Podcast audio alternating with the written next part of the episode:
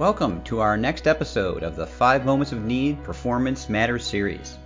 This is Bob Mosher, one of the many co hosts you'll meet throughout this series. So, friends, are you trying to learn more about the 5 moments of need? Maybe how to design for them, implement for them, measure them, and even sell them as an approach to your enterprise. Well, in the Performance Matters series, we will help you better understand the theory and best practices behind this powerful methodology and offer proven ways to put the five moments of need into practice. Welcome back, friends, to another Performance Matters podcast. Bob Mosher here, one of your co hosts that you hear from quite a bit. So glad to have you here. Appreciate your loyalty and following to these. As always, please let us know how they're going, what we can talk about, how helpful they are. We always want to make these as beneficial as we can. Today, we are talking a bit in the strategy matters area, in my opinion, and we are blessed to have a dear friend, one of the rock stars, in my opinion, in this business, earlier adopter to this whole thought, Carol Stroud. Carol, welcome.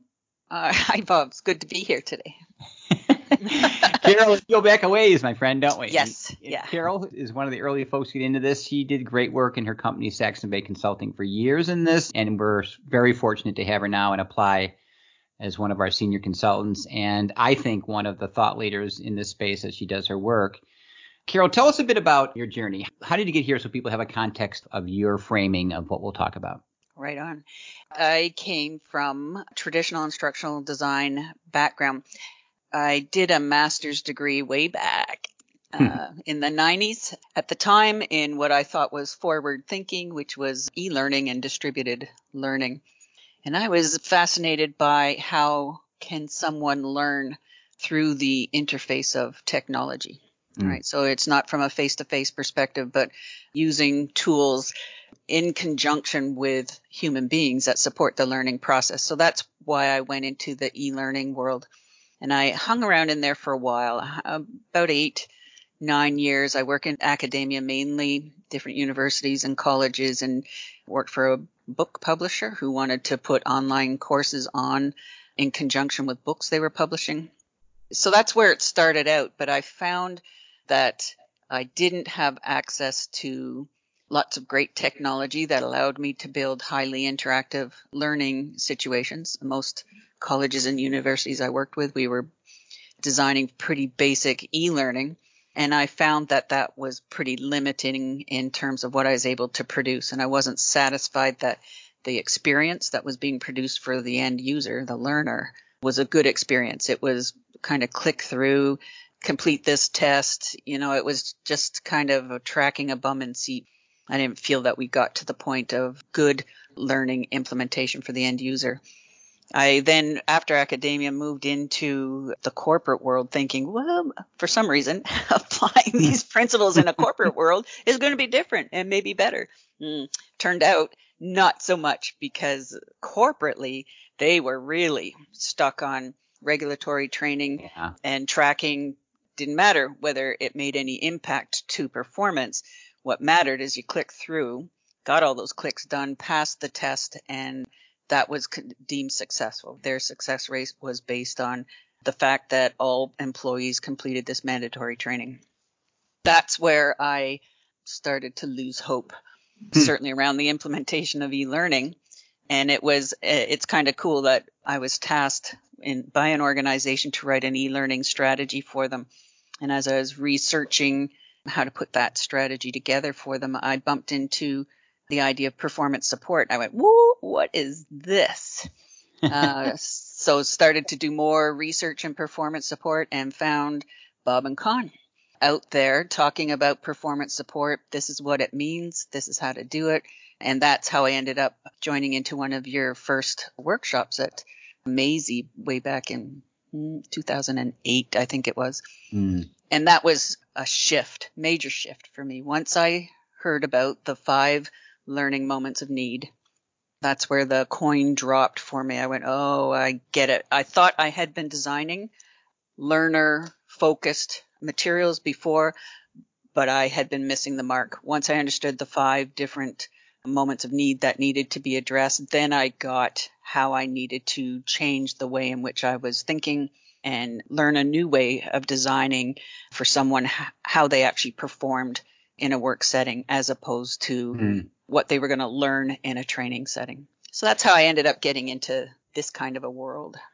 You know, and it's really wild for me, Carol, because I, I listen to these stories and we've interviewed others who've gone through a transformation. Sue Reber, one of our other dear friends and colleagues, and we all seem to come to this epiphany.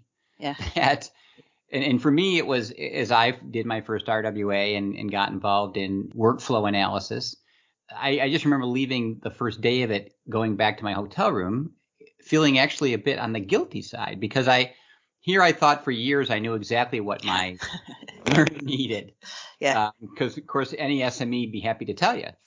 So I'm, I was 20 plus years into a career at this point and had done a lot of this and, th- and thought, holy cow, for this long, I really had no yeah. view into what my learners were thrusted into and dealt with every day. I, re- I knew what I was supposed to bestow upon them, I thought, or at least the knowledge they should know. Yeah. Yeah. But the doing, I had no clue what the doing yeah. was like until I did this. Well, I think part of this is the fact that we were trained, I certainly was trained and educated in a way that worked for developing for an academic institution, mm. right? It, it, was an old way uh, or a different way for different purposes for designing instructional materials. When you get into the workflow, totally different thing. Your purpose for what you're designing for should be based on performance. What is it that individual needs to do within their workflow in order to complete the job for which they've been hired? So the idea that you actually design for that, which for me provides a direct link to value back to the organization.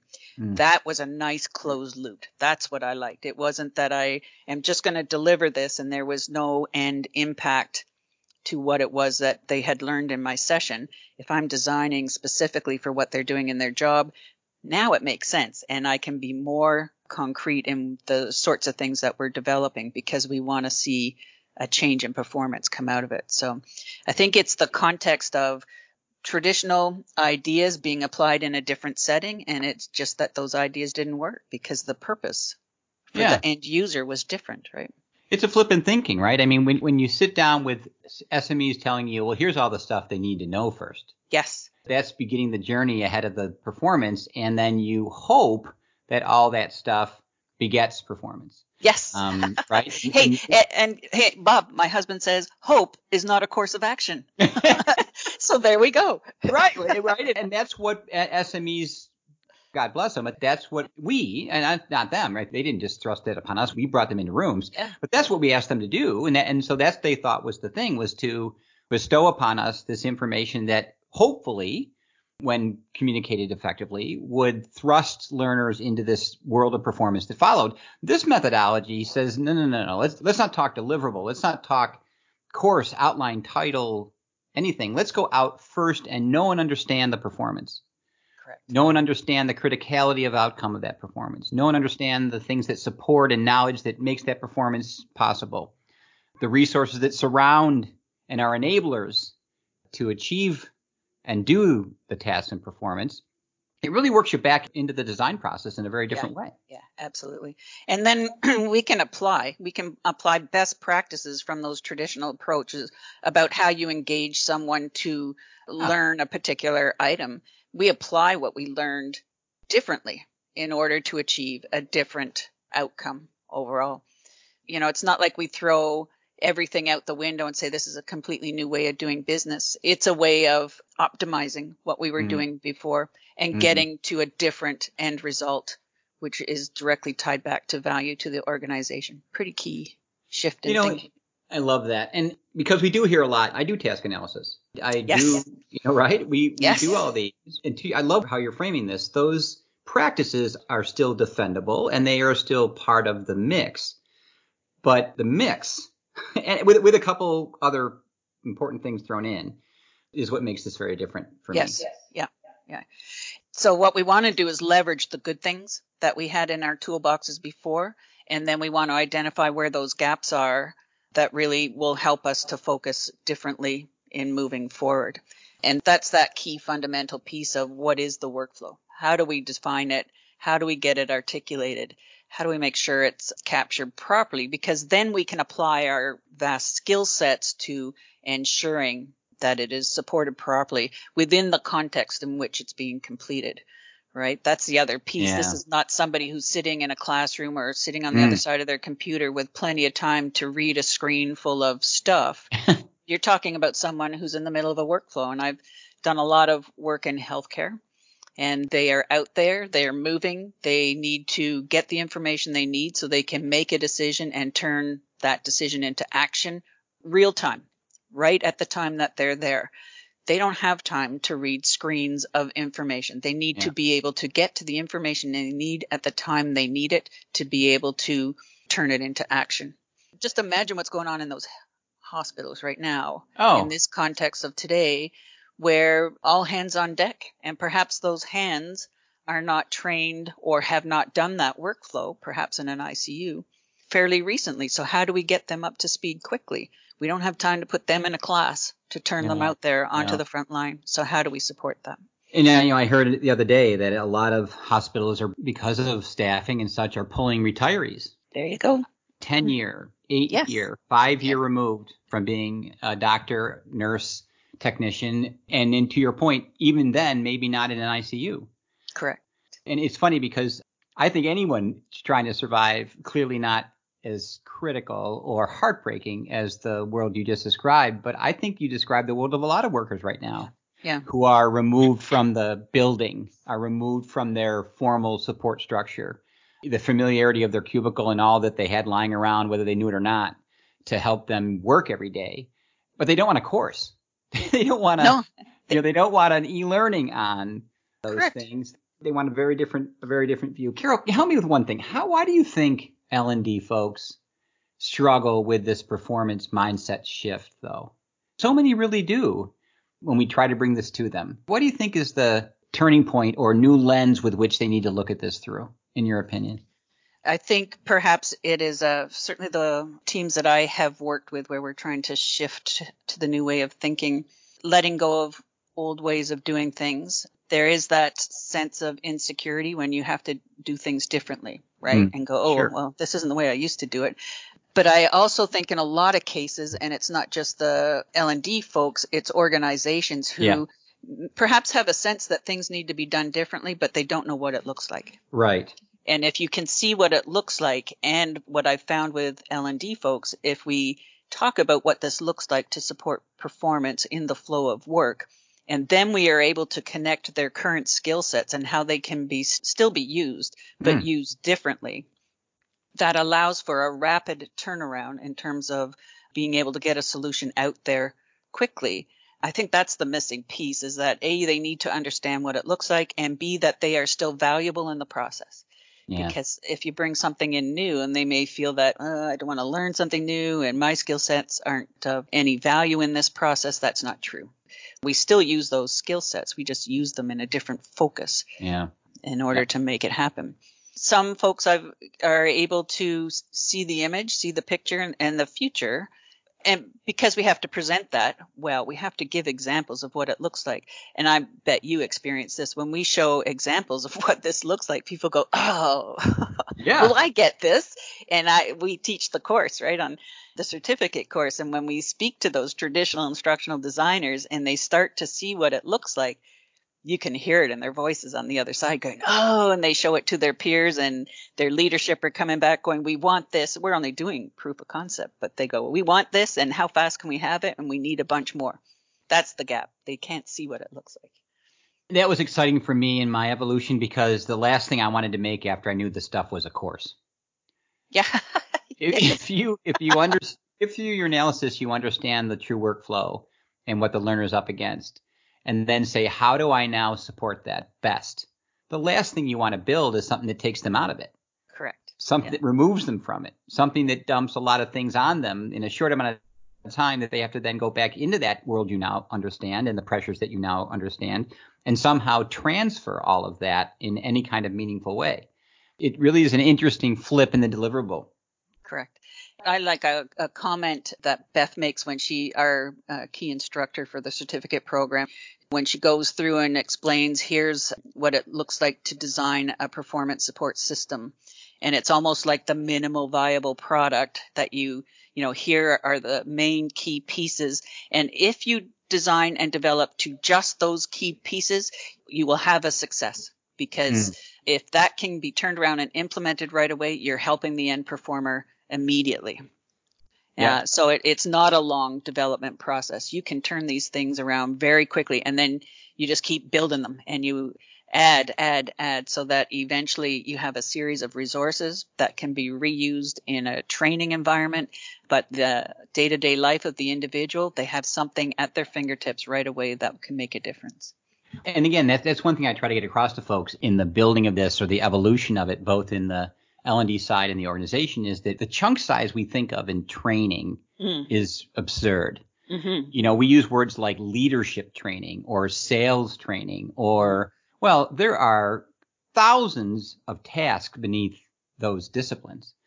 To best point in your example is that if in this case you can build to the optimization of a single task. Mm-hmm and build something for that that makes that task easier to do, remember, internalize, or transfer, and stop.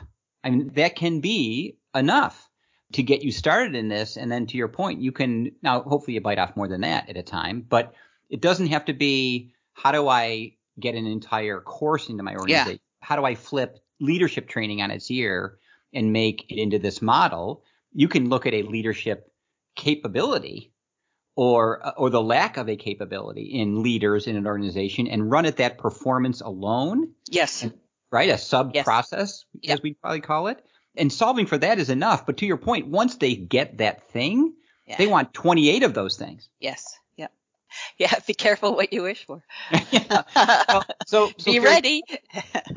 one of my favorite things I've ever heard you say is that there isn't a problem you haven't been able to solve with this. Oh yeah and your face lights up when you say it. Uh, and, and, I've heard you say it a bunch of times. Can you elaborate a bit more on what that means to you as a designer?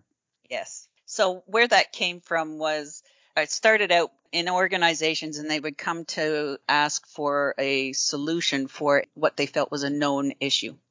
So an example was uh, we have this our our staff are not using this particular piece of equipment very well. We want to do training on it to improve that performance gap when we actually found out that the issue is the challenge is moving performance from the training space into the moment mm-hmm. of apply in the workflow. So it started lots of known things. Oh, well, we know about this one. Can you help us with that? We know about this one. Can you help us with that? Then I started to work because the trust started to come within an mm-hmm. organization. Then they started to come going, well, we're going to design this, in this case, a brand new building. And mm. we are going to integrate several services into this building because we want it to be a one-stop shop for our end, in this case, patients. But we have no idea how to do this. But we have a vision for doing something differently. So within those conversations, we ended up saying, okay, well, let's do an RWA, a rapid workflow analysis. Let's describe what we mean by doing things differently. What is that performance? We got all the right players in the room all the different perspectives in the room and we walked through describing what doing things differently in this facility would look like. So once we were able to get that articulated, then we knew what we would support, right? Then mm. we knew how, you know, they could bring their new technology and How was that going to play into it? And then how would we develop performance support so everyone learned this new way of doing business in the organization, which they were going to be brand new at? That's when it became apparent to me this can solve any kind of problem because whether we have a sense of what the issue is or whether we have a sense of what we don't know, the systematic nature of the methodology, which is an RWA, that rapid workflow analysis, and then the application of what we call a failure impact rating on those tasks. What happens if they're not done well? From that, we were able to develop these new ways of doing business because we bring the right players, those subject matter experts, into the room. It's their process. Mm. They owned it. They helped articulate it. We got to a, their consensus on it. It wasn't us coming in telling them this is the way you're going to do it. Because the process is facilitated, they developed their new solution. We just brought a way to the table for the to help them articulate it. I always say, okay, what's a problem? Yeah. I, I got a way to figure it out. I don't have your answer, and I'm not going to describe your answer for you. I'm just going to facilitate the process by which you are going to generate this new way of doing business.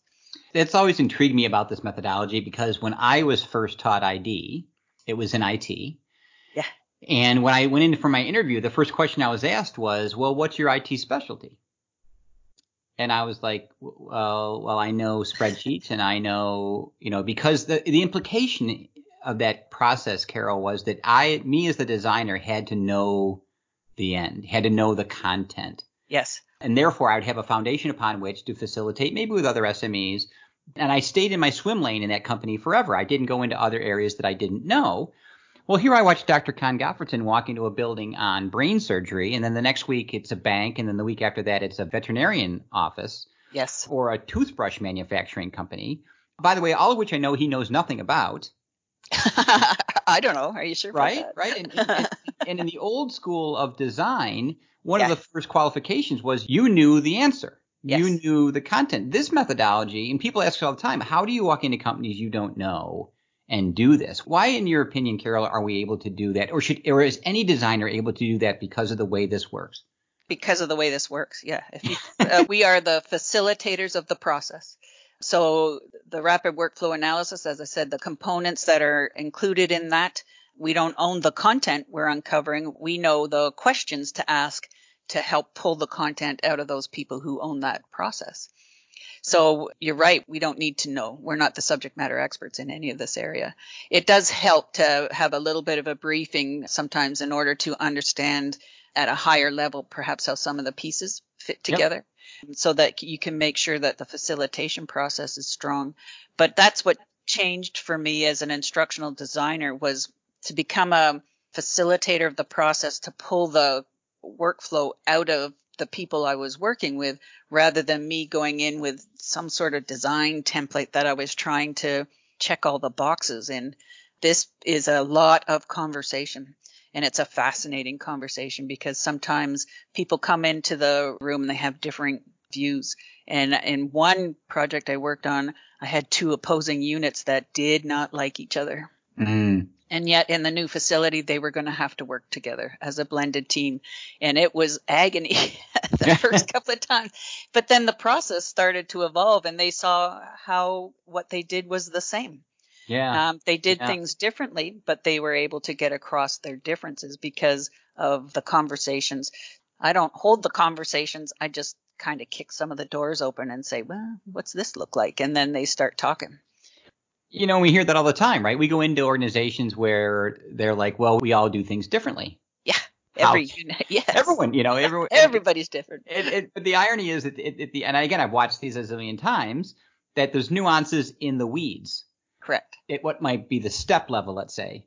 But again, we're pivoting on workflow here, not in the weeds. Correct. And it has amazed me to watch, to your point, often opposing fronts come together and unite into the fact that, look, we're auditors, we're sales folks, we're machine toolists, we're leaders. And although the nuances of our department or our part of the building or the product we build yeah. Yeah. has that, and, and so many organizations often thank us after this because they've not had transparency to these processes. They believed they were different across units within the yes. company itself. You know, that speaks to the key piece that we're talking about here is the articulation of the workflow. How does the work get done specifically from the task to the step level, process, task, and step level? And I haven't gone into an organization yet where they say, oh, we've got this already they never have it in the way in which we are trying to pull it out, which is the way in which the performer does the job. Mm. So the articulation of the workflow, making it visible, having it discussed. And once you do one in an organization and then you do another one and another one, what I've discovered uh, is I began to understand how businesses did business better than they understood it themselves. because you you know Yep. do one and then you connect that dot to something else something else and everybody had been working in silos so nobody could see how the integrated picture came together We had an SVP of sales once who told us after bringing us in to help him launch a CRM around his sales process he had been hammering into his reps for years. In lunch of the second day, he pulled Con aside. He was facilitating and, and us and said, "Look, if you do nothing else for us beyond this exercise, thank you, you, you have shown me how my salespeople sell. yes Yes. And I realized, even though I had taught them top down my sales process, what I was blind to was the reality of selling every day in the field. Yes. And we've had lines of business ask us to teach them how to do an RWA with no intention of ever doing learning or support, just to help them manage and understand the workflow of Yes. and efficiencies and inefficiencies of their people in a given day. I don't see this as a for me this isn't a L&D thing. The way I see this work is it is a business process, Love that. articulation and optimization. Yep. Yep. So that when I look at a business, you know, some of my key partners, I'm looking for is there a lean team in here? Is Mhm. there Six Sigma going on? What I look for is if they are already looking at process improvement or they have some sort of framework in place there, is there a way to connect with them and leverage what's already going on in an organization with the common focus of articulating workflows, being clear about good processes, and then we support those processes Mm. rather than going out and developing training and even performance support that's not founded on a workflow process. It must be founded on that workflow process. And I, I've been reading Gloria Gery's book recently again. I love it. She talks about the performance zone and, you know, what we're after, as she describes it, is the employee's response is exactly matching to the requirements of the situation.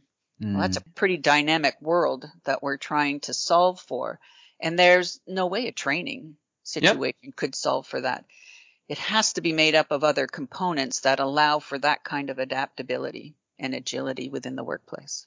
You know, and isn't this what L&D's been looking for? Isn't this the hidden gem in this whole thing for our industry? Is that we have been wanting and chasing ROI for as long as I've been in this business.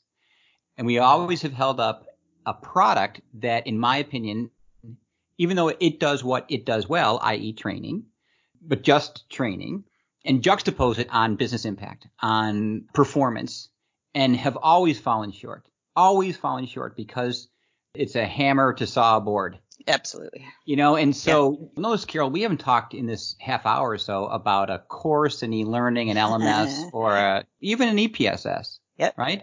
Those are the tools in the toolbox. But what we've talked about is a fundamental shift in how we become a partner to the business, in what we understand about the business, what we help them understand about themselves, and most importantly, what we help enable the worker to do. Correct.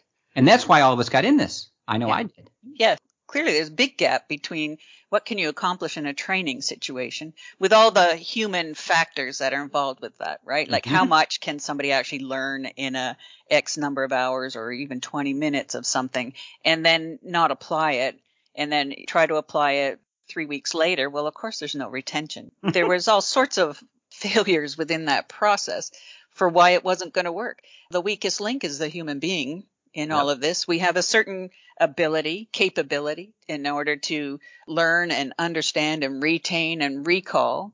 And when you put that all in the context of doing work and daily lives and the, you know, the stresses that are out there, that also impedes on our little weakest link. So one of my favorite writers is Steve Krug, K-R-U-G, and he writes about usability and particularly around the design of websites. But his books are called Don't Make Me Think. Well, there you go. Don't make them think. It doesn't mean hand holding, but it does make it as uh, simple and Mm. on point and targeted to what it is you need them to do. And you cannot do that if you don't know what they're going to do. So let's start at the very basics, identify that performance, and then everything else lines up. But without the performance, I think you're just still in the swirl, training swirl out there. Well, my friend, outstanding. I Always love talking to you. Always learn from you when we do. And more importantly, for me personally, it gets me, after so many years of this, excited about doing it and what we're now and what and what it finally lets us do. That I think we all got into this in the first place. So thank you so much for your time, your passion, your patience with me, and your articulation of what I know you're so passionate about. So appreciate your work and your leadership in what we do, Carol. Thanks so much for being here. Excellent. Thanks, Bob. It was good. Appreciate it. Well, that's it for this episode of the 5 Moments of Need Performance Matters series. We look forward to future conversations around how to best put the 5 Moments of Need into practice.